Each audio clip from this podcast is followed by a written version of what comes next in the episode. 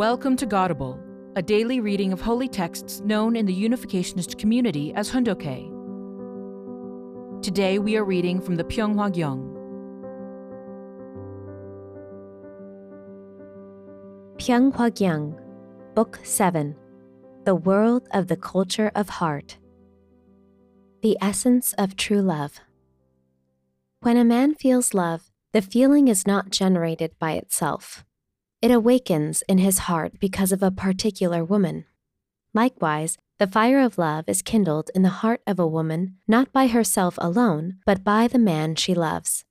In other words, our love belongs to our partner. Thus, we must honor our partner's love as being even more precious than our own. Each person needs to be grateful to his or her spouse and live life for the sake of the other. This basic reasoning will make it possible for each couple of the 360 million blessed couples to remain together eternally. When husbands and wives live for each other, respect each other, and become completely one through true love, it will be possible for the fallen lineage of Satan to be rooted out completely. True love grows through both horizontal and vertical relationships of giving and receiving.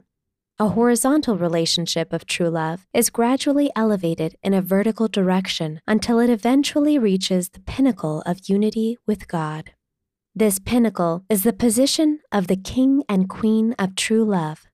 In this position, the entire world becomes remade, embraced, and crystallized by love, and everything blooms.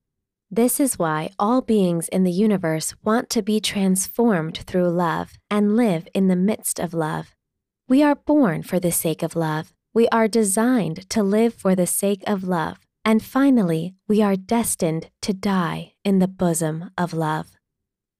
All people and all entities desire true love.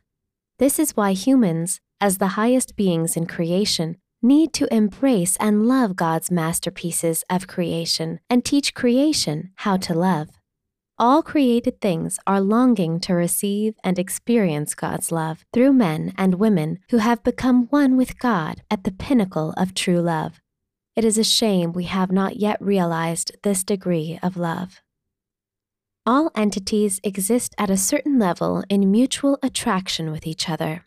At the same time, all entities want to be absorbed into higher levels of love. Thus, minerals want to be absorbed into plants, plants want to be absorbed into animals, and finally, all created things want to be absorbed into humans. Through this process, they ultimately reach the position where they can experience the essence of true love, which is the love that is nearest to God, the origin of love. God created everything with an intrinsic nature to provide value to a higher level. For example, creatures such as eels and worms, which fish like to eat, also provide ingredients for natural medicines for humans. Creatures on a higher level are meant to consume entities on a lower level. Without this process, the universe could not exist. Darwin's theory regarding the survival of the fittest needs to be re examined in the context of this logic of love. Even ants and microorganisms want true love so much that they will die to become part of an entity of greater love. Because of this principle, human beings, created as the highest partners of God's love, can consume all creatures. We can enjoy everything we desire on one condition that we do so with a heart that represents the love of God, the Creator. The order of love between man and woman is the cornerstone of the universe. God's ideal was for one couple, Adam and Eve, centering on true love, to become the seed from which all the world's families, clans, nations, and finally the vast citizenry of the kingdom of heaven would descend. However, citizens of the kingdom of heaven can be created only in accordance with God's tradition of true love. The view I'm sharing is very different from the theories of Charles Darwin. Yet it is through this perspective, and not Darwin's theories, that we will achieve a world of peace. This is because my words witness to the fundamental principles of creation. In his theory of evolution, Darwin proposed that species evolve through a process of natural selection based on random mutations. Such a theory implies there is no fundamental meaning, order, or goal in the development of the natural world. Today, scientists and others debate between the theory of evolution and the theory of creation. The word creation acknowledges the existence of God the Creator and that there is purpose embodied in His act of creation. Each subject partner and object partner unites with its counterpart to achieve a higher purpose. As with Darwinism, materialism based communist theory lacks the understanding of purpose. God's creation embodies the purpose of true love, whereas communism posits only struggle and destruction. Thus, it is destined to disappear. In all creation, the most precious entities are human beings, men and women. Furthermore, the most precious part of the human body is not the nose, the eyes, the hands, or even the brain. It is the reproductive organs, the organs of love. These parts have the marvelous power of procreation. Most living things multiply through sexual reproduction. The most precious and outstanding family begins with a husband and wife who are spiritually and physically united with each other. Our love organs are the main sanctuary of life, occupying a position of incredible value that connects us to lineage and history. God's fundamental principle is to create through male and female. For a man and woman to share absolute love, however, they must have only one partner. We must not have two or more partners, only one, eternally. There is absolutely only one man for each woman and one woman for each man. This is why God did not create two Adams or two Eves.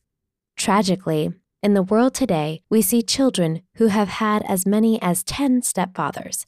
How false and degraded love has become. When men and women uphold and preserve chastity, they are protecting the universe. The discipline of love between men and women is the foundation of the universe. We must not abuse our love. Human beings, God's sons and daughters, must never descend to being ruled by our physical instincts. Our love can have only one owner. The word true in true love does not allow for the possibility of more than one partner. There can be only one. This is an absolute law. Having a connection with true love. Not just anyone can say they have true love. Only God can really love with true love, and only God absolutely owns true love. God's true life, God's true lineage, and God's true conscience emerge from true love. In this way, the most fundamental essence of God is true love. Therefore, to connect with true love, we must first relate with God. A child might say, My mother and father don't fight, and we live well. But this does not necessarily mean this is a family of true love. A young man and woman may say, We are so much in love, we could die. This doesn't mean their love is true love. If God is not present, it is not true love. True love always centers on God. To have it, we first need to connect with God's love, life, and lineage. Then we can truly become God's sons and daughters. Personal influence, knowledge, money, or military power cannot ensure a person will be welcome in the world of true love. Everyone wants true love, yet such love is possible only when we live for others. We need to sacrifice for and serve our partner. Everyone avoids a person who relates to others with the mindset that says, You have to live for me. This kind of selfish individualism is Satan's strategy, purpose, and tool. The result is always hell. We need to live for the public purpose.